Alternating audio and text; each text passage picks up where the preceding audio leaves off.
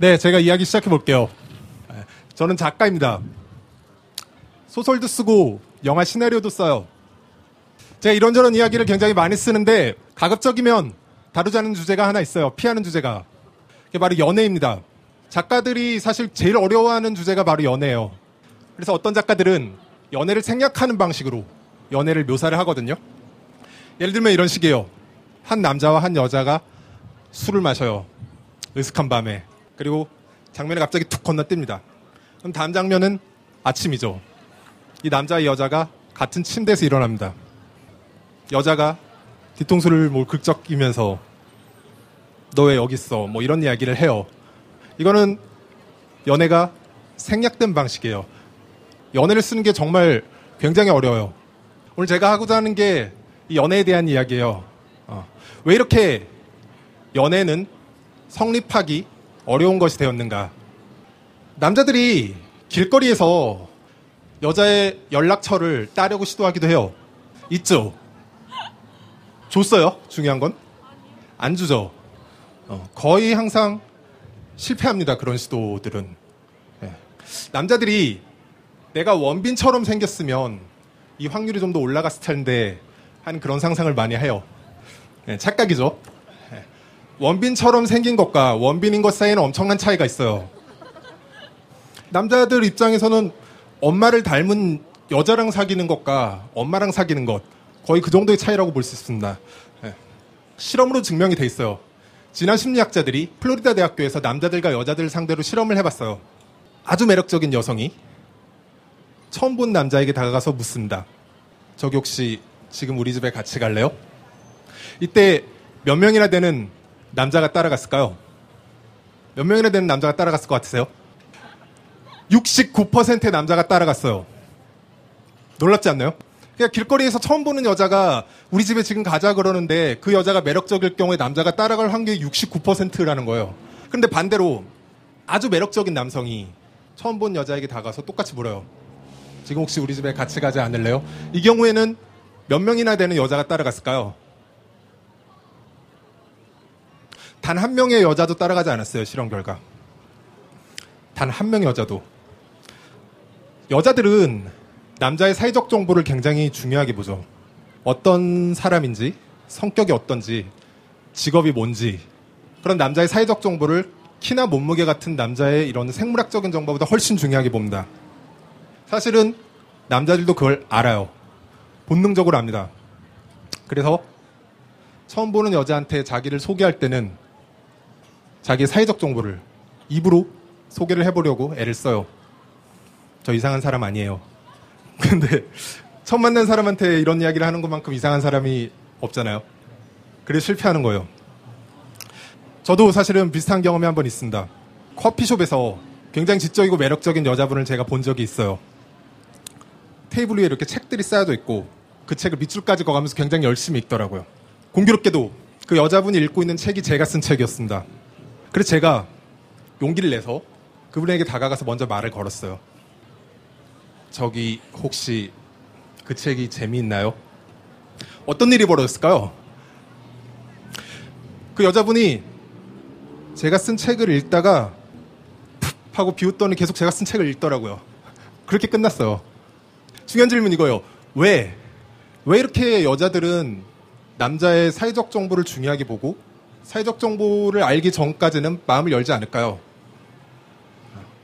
그게 사실 남자들이랑 다른 점이기도 한데 굉장히 많은 여자들이 자기 자신이 사회적 핸디캡을 안고 있다고 생각을 하고 그리고 그런 사회적 핸디캡에 대한 불안과 공포가 있죠. 남자를 대할 때 그 공포가 스스로를 보호하기 위한 방어 기제 형태로 굉장히 많이 나타나요. 여자가 핸디캡을 의식해서 연애를 조심하기 시작하면은 어떤 일이 벌어지냐면 남자도 연애하기가 어려워지는 겁니다. 사실은 많은 남자들이 아, 연애하기가 너무 어려워요. 여자친구 안 생겨요. 이런 우는 소리를 하는 이유가 그거예요. 여자가 연애하기 어려운 사회에서는 남자도 연애하기 어려울 수밖에 없습니다. 차별이라는 게 그렇게 뭐 거창한 것이 아닙니다. 한 사회에서 두 집단 사이에 대칭과 균형이 무너지면 우린 그걸 차별이라고 불러요. 차별적인 구조가 꼭 남자에게 항상 유리하게만 작용하지는 않습니다. 음. 남자들도 그런 차별적인 구조를 유지하기 위한 비용을 치르게 돼요. 여자에게 조신함을 요구하면은 남자도 연애하기가 어려워지죠. 여자에게 연약함을 요구하면은 남자가 육체적으로 위험한 일을 도맡아서 하는 그런 현상이 벌어집니다. 그리고 여자에게 경제적 불이익을 주면 가정에서는 남자의 경제적 책임이 그만큼 커지는 현상이 벌어져요. 이런 사회는 모든 남자에게 유리하지 않습니다. 네. 아주 극소수의 남자에게 유리해요. 자기 여자가 돈을 벌지 않아도 상관이 없고 위험한 일을 하지 않아도 상관이 없고 여자가 연애를 조심하면 좀 더 좋은 그런 소수의 남자에게 유리하고 그런 남자는 거의 없습니다. 사실은 인간 사회뿐만 아니라 동물 집단에서 굉장히 빈번하게 나타나는 현상이에요. 수컷의 지배력이 굉장히 막강한 동물 집단에서는 모든 수컷이 이득을 보지 않아요. 서열상 최상의 극소수의 수컷이 이득을 독점합니다. 그리고 나머지 수컷들은 대부분 번식의 기회조차 갖지 못해요. 사실은 그런 일들이 우리 사회에서도 계속 일어나고 있는 거예요. 남자들이 데이트할 때 밥값이 필요하다고 아르바이트를 해서 밥값을 마련한다고 하고 결혼하려면은 뭐 집을 마련해야 된다고 그러고 여자는 육체적으로 연약하다면서 사실은 위험한 노동을 굉장히 많은 남자들이 부담하는 것 사실 전쟁도 남자들끼리 치르고 군대도 남자가 가고 이런 것들이 대부분 우리 사회의 차별적인 구조를 유지하기 위해서 남자들이 역으로 치러온 비용이거든요. 음. 그럼 이런 문제를 어떻게 해결할 수 있을까요? 오늘부터 남자가 모르는 여자한테 말을 걸 때는 죄송한데 시간 있으면 저랑 커피 한 잔을 하실래요? 커피 값은 이제 그쪽이 내시고요. 이런 식으로 이런 문제는 전혀 해결이 되지 않아요. 예. 제일 효과적인 방법은 여자에게 불리기 없는 사회를 주는 거예요. 그것만으로 사실 남자 여자가 겪고 있는 대부분의 문제가 근본적으로 해소될 수 있습니다. 우리가 좀 더 편하게 사는 사회를 만들기 위해 저는 두 가지 방법을 제안하고 싶어요. 첫째는 지금까지 얘기했던 것처럼 여자의 사회적 핸디캡을 모두 제거하는 것입니다.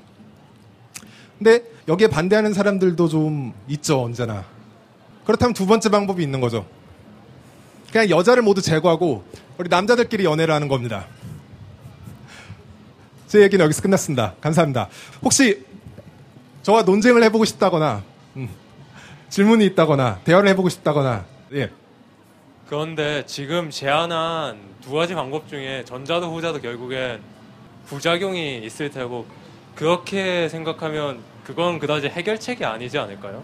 여자의 핸디캡을 제거하는 데 있어서 어떤 부작용이 있을 수 있을까요? 일단 작가님이 생각하는 핸디캡이 뭐예요? 일단 남녀가 취직을 했을 때 똑같은 임금을 받을까요? 조사된 결과에 따르면 우리나라는 남자가 늘 40% 이상을 받습니다. 그리고 이 차이는 사회 최상위로 갈수록 점점 커져요. 우리나라 역대 대법관이 총 159명이에요. 근데 그 중에 4명이 여자예요. 그 사실 이거는 엄청난 차별적인 구조가 있는 거거든요. 이런 문제가 사실은 전부 손해를 보는 거라고 저는 생각해요. 음. 대법관이 될 수도 있었던 똑똑한 여자들은 지금 어디서 뭘 하고 있을까요? 네. 그 여자들이 늘려줄 수 있었던 우리나라의 국민 총생산은 지금 어디로 다 증발했을까? 이런 생각은 너무 자연스러운 거 아닌가요? 그리고 만약 그 여자가 굉장히 큰 소득을 올리거나 굉장히 큰 사회적 명예라던가 이득을 얻을 수 있었는데 이득을 얻지 못한 상태로 만약 내 아내가 됐다면 그건 저한테도 손해잖아요. 저는 그렇게 생각이 듭니다. 그런데 그렇다면은 그 페널티를 제거하는 것이 아니라 그 페널티에 상응하는 제도적 측면의 지원이나 그런 쪽이 더 낫지 않을까요? 페널티를 제거하는 건 왜 안 되죠? 페널티를 제거하면 현재 있었던 사회에 대한 사회 질서가 좀 혼란스러워진다? 네, 어쩔 수 없잖아요. 그게 그럼 예를 들어서 여기 남자분께서는 미국으로 이민을 가서 인종차별을 받게 됐는데 인종차별을 폐지하는 것보다 인종차별에 대한 보상을 받길 원하세요? 아니요 그런 건 아니죠. 음. 저는 비슷한 문제라고 생각이 들거든요.